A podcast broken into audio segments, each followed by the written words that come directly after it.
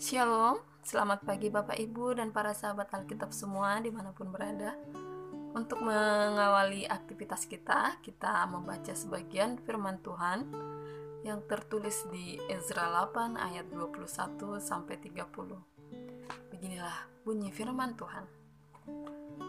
Kemudian di sana, di tepi sungai Ahawa itu, aku memaklumkan puasa supaya kami merendahkan diri di hadapan Allah kami dan memohonkan kepadanya jalan yang aman bagi kami, bagi anak-anak kami dan segala harta benda kami.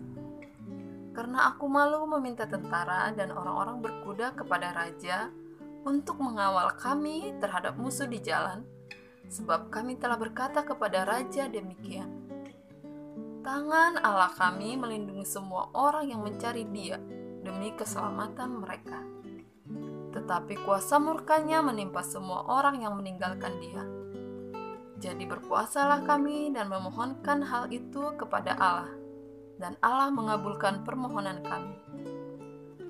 Lalu aku memilih 12 orang pemuka imam, yakni Serebia dan Hasyabia, dan bersama-sama mereka 10 orang dari antara saudara-saudara mereka. Aku menimbang bagi mereka perak, emas, dan perlengkapan-perlengkapan, yakni persembahan-persembahan khusus bagi rumah Allah kami yang dikhususkan oleh raja, serta penasehat-penasehatnya, dan pembesar-pembesarnya, dan semua orang Israel yang ada di sana.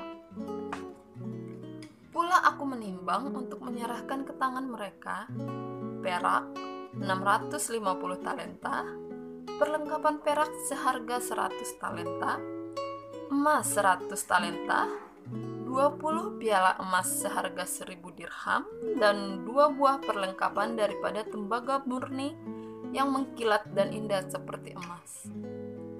Dan aku berkata kepada mereka, "Kamu kudus bagi Tuhan, dan perlengkapan-perlengkapan ini pun kudus, dan perak dan emas ini adalah persembahan sukarela kepada Tuhan."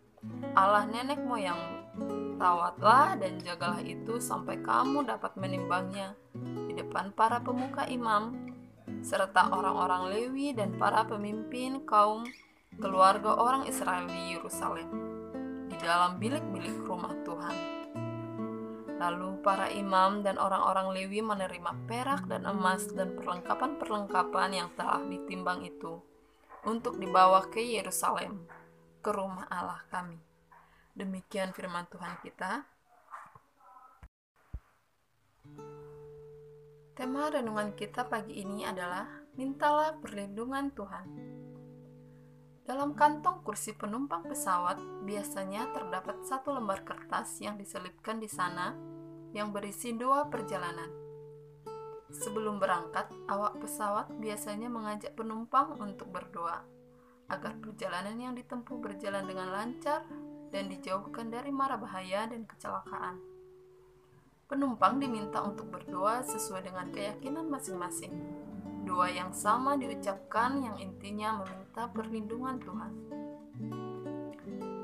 Perjalanan yang dilakukan oleh bangsa Israel dari Babel menuju Yerusalem adalah perjalanan yang cukup panjang bukan perjalanan yang mudah karena Ezra memimpin sekelompok orang dengan jumlah yang cukup banyak dan dengan karakter yang berbeda-beda. Banyak hal yang bisa mengancam keselamatan dan kelancaran perjalanan mereka.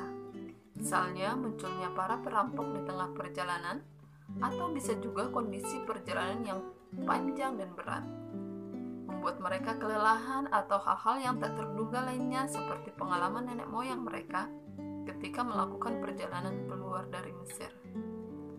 Sadar akan kemampuannya yang terbatas, Esra mengajak kaum yang mengikutinya berpuasa dan merendahkan diri di hadapan Tuhan dan memohon jalan yang aman bagi mereka, anak-anak mereka, dan harta benda yang mereka bawa.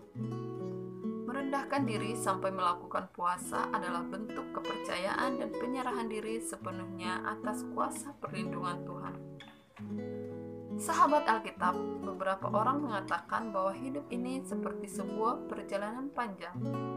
Kita tidak tahu hal-hal apa yang akan mengancam atau menghambat perjalanan kita. Pengalaman di masa-masa yang lalu memberikan banyak pelajaran bahwa kita sebagai manusia terbatas dalam banyak hal. Kita selalu bergantung pada perlindungan Tuhan.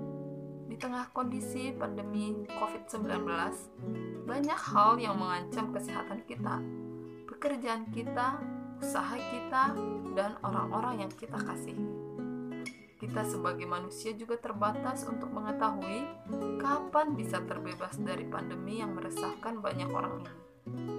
Menyadari keterbatasan itu, mari merendahkan diri di hadapan Tuhan serta meminta perlindungannya supaya kita, keluarga kita, harta benda kita, masa depan kita dan cita-cita kita senantiasa aman di dalam perlindungannya. Salam Alkitab untuk semua.